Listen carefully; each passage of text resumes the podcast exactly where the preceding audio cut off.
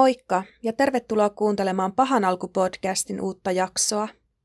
Tässä jaksossa mennään Ukrainaan ja käydään läpi erään alueen Dnepropetrovskin murha-aaltoa. Tämä jakso sisältää yksityiskohtia, jotka eivät välttämättä sovellu kaikille. Jos siis olet erityisen herkkä, tämä jakso ei välttämättä sovi sinulle. Palataan siis ajassa taaksepäin ja mennään itse jakson pariin.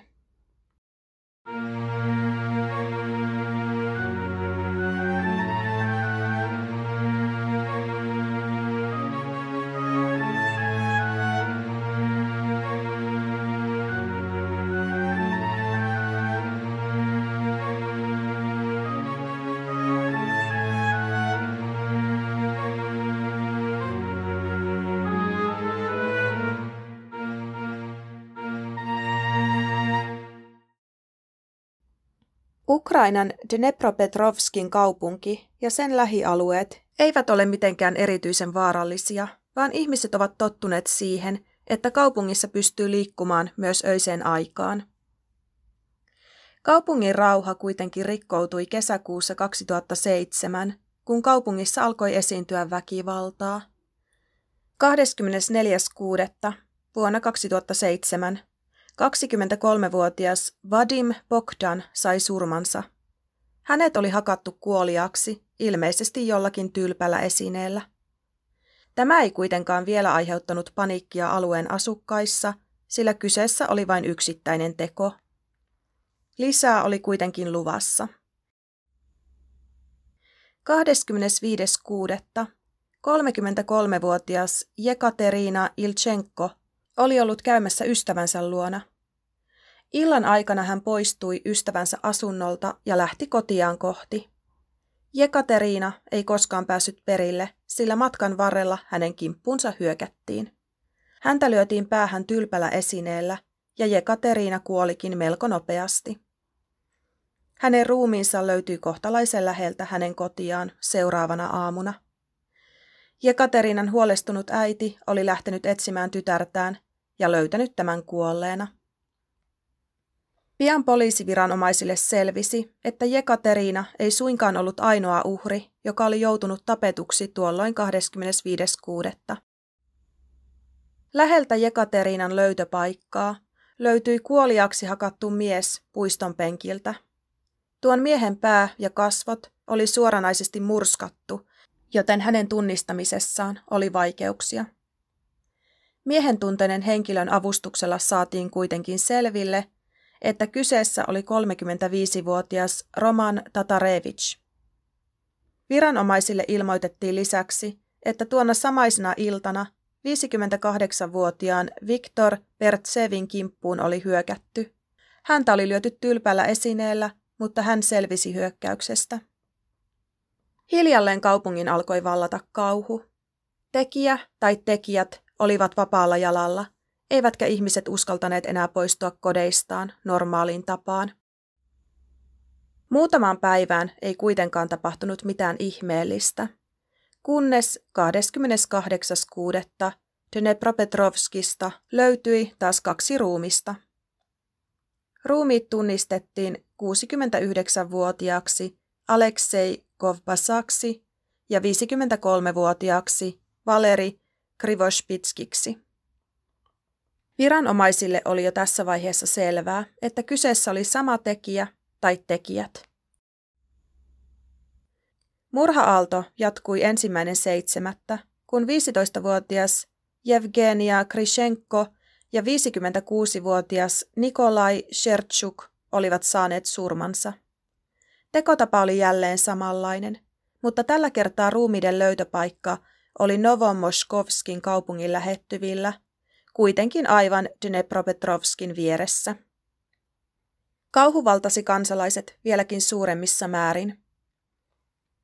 Ihmisten kimppuun oli hyökätty suhteellisen laajalla alueella, joten kukaan ei voinut tietää, missä mahdollinen seuraava hyökkäys tapahtuisi. 6.7. 21-vuotias Egor Neshvoloda oli palaamassa kotiin yökerhosta. Hänen kimppuunsa hyökättiin kesken matkan ja hänet hakattiin kuoliaksi. jälleen tylppää esinettä tekovälineenä käyttäen. Hänen otsansa piirrettiin hakaristi. Egor Nechvolodan ruumis löytyi seuraavana päivänä hänen kotinsa läheisyydestä. Ruumiin löysi hänen oma äitinsä.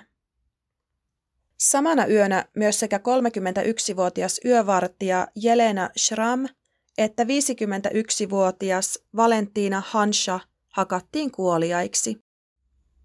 Nyt poliiseilla oli käsissään jo kymmenen uhria, eikä tietoa tekijästä tai tekijöistä. Murha-aalto vaikutti kaupunkiin aina vain suuremmassa mittakaavassa. Ihmiset eivät uskaltaneet elää normaalia elämää tai liikkua juuri missään. 7.7. kolme nuorta poikaa halusivat kuitenkin kaikesta huolimatta lähteä kalastamaan. Yhden pojan äiti ei päästänyt häntä matkaan, mutta kaksi 14-vuotiasta poikaa, Andrei Shidjuk ja Vadim Lyakov, lähtivät viettämään päivää yhdessä. Heidän iloinen reissunsa ei jatkunut pitkään, sillä poikien kimppuun hyökättiin pian retkelle lähtemisen jälkeen. Andrei hakattiin kuoliaaksi, mutta Vadim pääsi pakenemaan. Hän ei uskaltautunut kauas, vaan jäi lähettyville pusikon suojaan seuraamaan tilannetta. Vadim näki, kuinka hänen ystävänsä teki kuolemaa. Hän ei kuitenkaan voinut tehdä mitään, sillä yksi tekijöistä hakkasi hänen ystävänsä ja toinen etsi häntä. Etsintä kestikin noin tunnin, kunnes nuo kaksi miestä luovuttivat ja poistuivat paikalta. Tässä vaiheessa Vadim uskaltautui pois piilostaan ja meni tarkastamaan ystävänsä tilanteen. Ystävä oli jo kuollut. Vadim poistui välittömästi paikalta ja meni kertomaan tietonsa poliisille. Poliisi kuitenkin käänsi tilanteen siten, että Vadim olisi tappanut ystävänsä. Vadim pidätettiin ja joidenkin lähteiden, tai ainakin huhujen, mukaan häntä olisi kidutettu poliisien toimesta. Vadim yritti kertoa, kuinka kaksi miestä oli hyökännyt heidän kimppuunsa. Kun poliisit alkoivat tutkia tapausta tarkemmin, he huomasivat, että tekotapa oli sama kuin muissakin lähialueen murhissa. Niinpä Vadim vapautettiin. Vadimin eloon jääminen ja mahdollinen poliisille kertomisen uhka eivät pysäyttäneet tekijöitä, joita tiedettiin siis olevan kaksi. 11.7. 53-vuotias Nikolai Pshenitsko ja tuntemattomaksi jäänyt mies saivat surmansa. Seuraavana päivänä 12.7. 48-vuotias Sergei Jatsenko oli ajelemassa moottoripyörällään. Sergei katosi ja pian hänen vaimonsa tekikin hänestä katoamisilmoituksen, jolloin Sergein etsinnät aloitettiin. Samana päivänä Sergein katoamisen kanssa 85-vuotias Regina Prokopenko sai surmansa jälleen samojen tekijöiden toimesta. Uhriluku siis kasvoi kasvamistaan, eikä poliisilla vieläkään ollut tietoa epäilyistä. Jälleen seuraavana päivänä, eli 13.7. Nikolai Marianchikova ja Valeria Lopachenko saivat surmansa. Valeria Lopachenko oli ollut raskaana. Sikiö oli vedetty hänen kohdustaan. Viranomaisille alkoi käydä selväksi, että kyseessä olivat tekijät, joilla ei ollut vaikeuksia suorittaa näin julmia ja raakoja murhia. Vain seuraavana päivänä Nikolain ja Valerian surmista Sergei Jatsenko ruumis löytyi. Sergeitä oli lyöty kasvoihin useita kertoja ja lisäksi häntä oli puukotettu silmään ja vatsaan. Puukotus oli suoritettu ruuvimeisselillä. Tähän Sergein murhaan tulen palaamaan vielä myöhemmin tässä jaksossa. Samana päivänä Sergei ruumiin löytymisen kanssa tapahtui käänne, joka tulisi auttamaan poliisia murhasarjan selvittämisessä. 45-vuotias Natalia Mamarchuk ajeli skootterillaan Dijovkan kylässä. Hänen ollessa metsätiellä hänen kimppuunsa hyökättiin aivan yllättäen. Skootteri kaadettiin ja Nataliaa alettiin hakkaamaan. Tapauksella oli useita silminnäkijöitä, jotka näkivät, kuinka Natalian tappamisen jälkeen kaksi miestä poistui paikalta hänen skootterillaan. Silminnäkijät yrittivät lähteä perään, mutta kadottivat näköyhteyden. Silminnäkijät ottivat yhteyttä poliisiin ja kertoivat kaiken, mitä olivat nähneet. He kertoivat tekijöinä olleen kaksi miestä ja pystyivät jopa, ainakin osittain, kuvailemaan näiden ulkonäköä. Natalian murhalla oli myös kaksi muuta silminnäkijää, jotka olivat nähneet tapauksen läheltä. Kaksi nuorta olivat olleet telttailemassa metsässä, ja heidän telttansa oli ollut ainoastaan muutaman metrin päässä hyökkäyspaikasta. Nuoret olivat pysytelleet hiljaa ja piileskelleet teltassa, jotta tekijät eivät huomaisi heitä.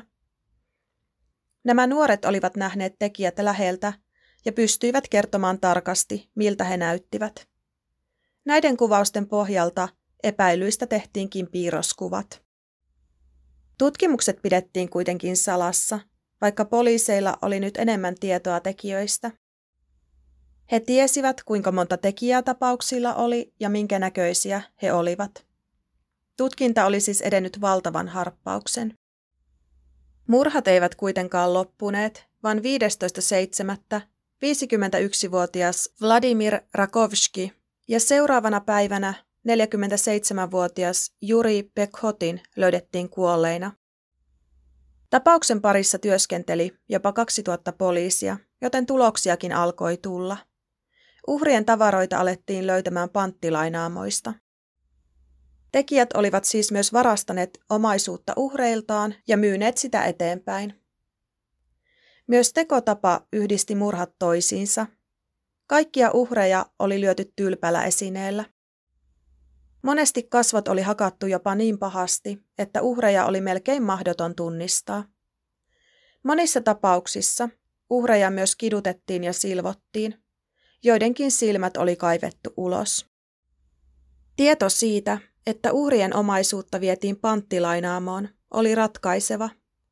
Poliisi alkoikin selvittää, kuka tätä omaisuutta myy. Uhreilta tiedettiin varastetun matkapuhelimia, joita alettiin seurata. Ne pysyivät pois päältä, kunnes eräänä päivänä yksi puhelimista käynnistyi. Poliisit paikansivat puhelimen välittömästi ja lähtivät katsomaan, kenen hallussa tuo puhelin oli. Puhelin löytyi panttilainaamosta, jonka työntekijän mukaan kaksi nuorta miestä olivat myyneet puhelimen sinne vasta vähän ennen poliisien tuloa. Työntekijän kertomuksen perusteella nuo miehet pystyttiin paikantamaan hyvin nopeasti panttilainaamon läheisyydestä. 19-vuotiaat Viktor Sajenko ja Igor Subrunjuk pidätettiin heti. Pidätyspäivä oli 23.7. 2007. Kuulusteluiden aikana epäilyt kertoivat myös kolmannen henkilön tietävän asioista. Tuo henkilö oli nimeltään Alexander Hansha, joka pidätettiinkin kotonaan. Kuulusteluissa Viktor Sajenko kertoi, että he kaikki kolme olivat käyneet samaa koulua ja alkaneet viettää aikaa yhdessä ala-asteella. Viktor ja Alexander olivat olleet hyviä koulussa kunnes tapasivat Igorin. Poikien ollessa viidennellä luokalla Igor alkoi yllyttämään Victoria ja Aleksanderia erilaisiin tekoihin, kuten siihen, että ohi ajavia junia heiteltiin kivillä. Pojat tekivät myös kaikkea muuta uhkarohkeaa ja typerää. Igor ja Viktor kärsivät korkean paikan kammosta, joten he päättivät päästä siitä eroon roikkumalla korkealla kaiteiden varassa. Alexander sen sijaan oli aina kammoksunut veren näkemistä. Niinpä Igor oli saanut idean, että he alkaisivat kiduttamaan kulkukoiria, jotta Alexander pääsisi eroon kammostaan.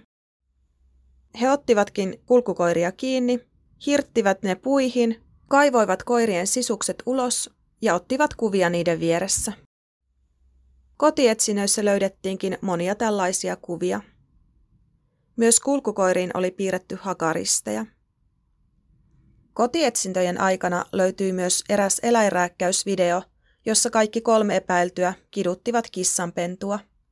Tuo samainen video tultaisiin näyttämään myöhemmin myös oikeudessa.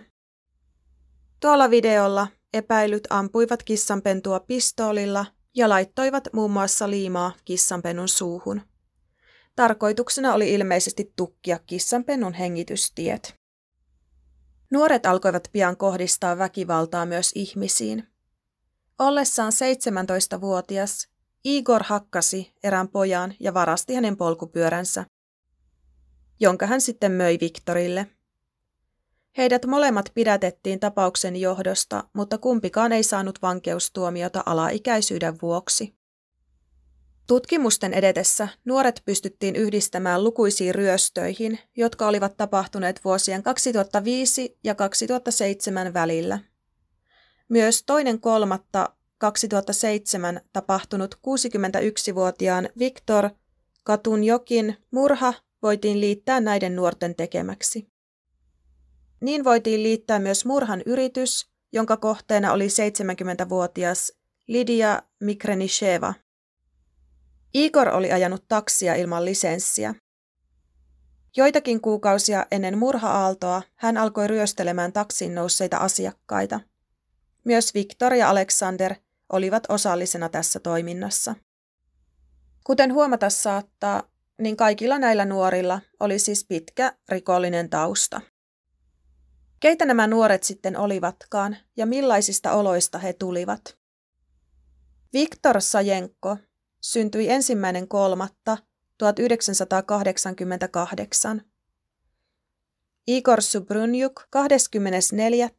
1988 ja pienemmässä roolissa tapahtumaketjussa ollut Alexander Hansha 16. helmikuuta 1988.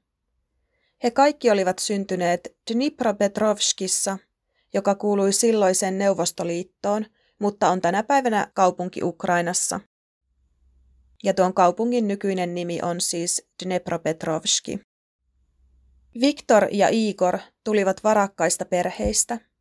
Igorin isä Vladimir Subrunjuk oli lentäjä ja Viktorin isä Igor Sajenko oli lakimies. Alexander oli yksinhuoltaja äidin kasvattama poika, joka ei siis ollut lähtöisin yhtä varakkaista oloista kuin ystävänsä. Pieni perhe oli joutunut taistelemaan välillä rahaongelmien kanssa, mutta he olivat selvinneet. Pojat olivat siis tutustuneet koulussa, ja heistä oli vähitellen tullut hyviä ystäviä. Vuonna 2007 Viktor oli työskennellyt osa-aikaisena vartijana. Aleksanderilla oli vuosien saatossa ollut useita eri työpaikkoja. Hän oli työskennellyt muun muassa kokkina ja rakennustyöntekijänä. Murha-aallon aikaan hän oli kuitenkin työtön. Igor taas ajoi tuota pimeää taksia. Nuoret, tai ainakin Igor ja Viktor, olivat löytäneet natsiaatteen, mikä näkyi myös heidän murhissaan. Monin uhreihin oli piirretty hakaristeja eläinten verellä. Nuoret myös poseerasivat uhrien kanssa käsinatsitervehdykseen kohonneena. Kuvien ottaminen ei ollut riittänyt Viktorille ja Igorille, vaan he olivat kuvanneet videolle myös joitakin murhia. Joidenkin lähteiden mukaan heidän tarkoituksenaan olisi ollut myydä nuo videot sellaisille nettisivustoille, jotka levittävät juuri väkivaltaa sisältäviä videoita. Yksi videoista levisikin nettiin, ja se on itse asiassa tälläkin hetkellä jopa erittäin helposti löydettävissä. Tuo video näyttää Sergei Jatsenkon murhan. Kaiken kaikkiaan Igoria päädyttiin syyttämään 21 murhasta, kahdeksasta ryöstöstä ja eläinsuojelurikoksesta. Viktorin syytteet olivat 18 murhaa, viisi ryöstöä ja eläinsuojelurikos. Aleksanderia syytettiin kahdesta ryöstöstä. Hän ei siis ollut varsinaisesti osallistunut näihin murhiin, vaikka olikin tiennyt niistä ainakin osittain. Alustavissa kuulusteluissa kaikki kolme tunnustivat teot, mutta Igor perui tunnustuksensa myöhemmin. Tapaus eteni oikeuteen ja oikeuskäsittely aloitettiin kesäkuussa 2008. Viktor Sajenkon asianajajana toimi hänen oma isänsä Igor Sajenko. Igor Subrunjekin asianajajana toimi Viktor Shevgus. Shevgus pyrkikin heti oikeuskäsittelyn alussa väittämään Igorin olevan syyntakeeton. Se ei kuitenkaan mennyt läpi oikeudessa, joten Shevgus lopetti tapauksen hoitamisen ja toinen asianajaja otti hänen paikkansa. Oikeudessa näytettiin hyvin vakuuttavaa todistusaineistoa. Syytettyjen veriset vaatteet sekä murhavideot kertoivat omaa kieltään siitä, mitä oli tapahtunut. Niin Iikorin kuin Viktorin puolustusasianajajat väittivät, etteivät syytetyt olisi esiintyneet videoilla. 29.10.2008 näytettiin kahden videon lisäksi jopa yli 300 kuvaa syytetyistä ja uhreista. Oikeudessa kuultiin myös videoihin perehtynyttä editoija Valeri Voronjukia. Hänen mukaansa molemmat videoista olivat aitoja. Todisteisiin nojaten syyttäjä haki elinkautisia tuomioita Igorille ja Viktorille sekä 15 vuoden tuomiota Aleksanderille. Oikeusistunnon aikana pyrittiin myös selvittämään tekojen motiivia. Sitä ei kuitenkaan saatu selville syyttäjän kysymyksistä huolimatta. Jotkut Viktorin ja Igorin tunteneet arvelivat, että he olisivat halunneet tulla rikkaiksi videoiden avulla. Sitä ei kuitenkaan pystytty todistamaan, joten motiivi jäi epäselväksi. Syytettyjen puolustusasianajajat olivat myös laatineet omat strategiansa. Aleksanderin puolustusasianajaja totesi, että Alexander ei ollut syyllinen murhiin. Alexander oli herkkä, eikä hän ollut kyennyt osallistumaan murhaamiseen. Alexander sen sijaan oli syyllistynyt noihin ryöstöihin, joista häntä syytettiin. Hän myös itse myönsi syyllisyytensä. Igorin ja Viktorin kohdalla puolustusasianajajat moittivat muun muassa nuorten koteihin tehtyjä kotietsintöjä. Niiden aikana kuvattujen videoiden väitettiin olevan puutteellisia. Puolustus väitti, että videoilla ei näkynyt koskaan sitä hetkeä, kun mikäkin todiste löydetään jommankumman nuoren kotoa. Puolustus siis ikään kuin väitti, että todisteet eivät välttämättä olisikaan löytyneet Viktorin tai Igorin kotoa, vaan ne olisi viety sinne. Puolustus ei myöskään koskaan myöntänyt, että Viktor ja Igor esiintyvät noilla murhavideoilla. Viktorin isä Igor Sajenko totesi, että neljä päivää ennen kuin Viktor, Igor ja Alexander pidätettiin, poliisi pidätti kolme muuta henkilöä yhdestä murhasta epäiltynä. Kaksi noista henkilöistä olisi kertonut nimikseen Igor Subrunjuk ja Viktor Sajenko. Igorin ja Viktorin nimiä olisi käytetty siis väärissä tarkoituksissa. Viktorin puolustus väitti myös, että tutkijat piilottelivat noita tietoja, mutta tiedot löytyisivät Militsian poliisilta. Igor Sajenko toi esille, että nuo pidätetyt henkilöt olivat vaikutusvaltaisten vanhempien lapsia. Sen vuoksi heidät olisi vapautettu, eikä heitä koskaan saatu oikeuden eteen. Hän totesi myös, että Viktor oli aina toiminut Igorin käskyjen mukaan. Igor oli uhkailut Viktoria, mikä sai Viktorin pelkäämään häntä. Viktor itse kertoikin oikeudessa, että hän oli pelännyt Igoria aina seitsemänneltä luokalta asti. Igor taas oli aikaisemmin perunut tuon tunnustuksensa. Hänen puolustuksensa vetosi siihen, että Igor oli tunnustanut alun perin vain siksi, koska poliisi oli kiduttanut häntä kuulusteluiden aikana. Igor ei siis myöntänyt syyllisyyttään oikeudenkäynnissä. 11. helmikuuta vuonna 2009 asiaan saatiin vihdoin ratkaisu tuomioiden merkeissä. Igor tuomittiin 21 murhasta ja eläinsuojelurikoksesta. Hän sai elinkautisen. Viktor tuomittiin 18 murhasta ja eläinsuojelurikoksesta. Myös hän sai elinkautisen. Näiden lisäksi molemmat tuomittiin ryöstöistä 15 vuoden ylimääräiseen vankeusrangaistukseen. Alexander sai yhdeksän vuoden tuomion ryöstöistä. Igorin ja Viktorin asianajajat valittivat välittömästi tuomioista. Valitukset perustuivat virheelliseen todistusaineistoon ja valheellisiin videoihin, jotka eivät asianajajien mukaan olleet aitoja. Marraskuussa 2009 Ukrainan korkein oikeus teki asiassa päätöksensä ja jätti elinkautiset tuomiot voimaan. Viktor ja Igor suorittavat siis yhä tänä päivänä elinkautisia vankeusrangaistuksia. Alexander pääsi vapaaksi huhtikuussa 2019. Hän on nykyisin naimisissa ja hänellä on kaksi lasta. Hän elää siis hyvin normaalia perheelämää ja on pysytellyt poissa vaikeuksista vapautumisensa jälkeen. Tässä oli siis Dnepropetrovskin murhia käsittelevä jakso. Tämä tapaus on varmasti monelle tuttu, erityisesti tuon netistä löytyvän videon vuoksi. Tämä onkin erittäin surullinen tapahtumaketju, jolle ei näytä löytyvän mitään motiivia. Ehkä Viktorin ja Iikorin tarkoituksena oli vain jatkaa toimintaansa niin kauan, kunnes he jäisivät kiinni. Törmäsin myös haastatteluun, jossa heidät tuntenut henkilö kertoi uskovansa, että nuoret olivat keränneet muistoja vanhuutta varten. Siksi näistä murhista olisi siis otettu kuvia. En tiedä, mikä on totuus tämän kaiken takana, vai onko kyseessä ollut vain puhdas murhaamisen halu, eikä mitään muuta. Valitettavaa on se, että nämä henkilöt ovat inspiroineet myös muita toteuttamaan vastaavanlaisia tekoja. Vuosien 2010 ja 2011 aikana Venäjän Irkutskissa nimittäin tapahtui murhien sarja, jonka aikana kuusi henkilöä sai surmansa ja yhdeksän muuta yritettiin tappaa.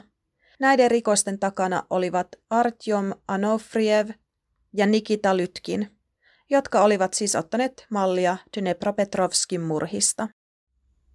Heistä Anofriev sai elinkautisen tuomion ja Lytkin 24 vuoden vankeustuomion. Kiitos kun kuuntelit jakson. Voit kommentoida jaksoa Instagramissa Pahan alku podcast. Palataan asiaan taas ensi jaksossa. Kuullaan siis silloin. Moikka moi!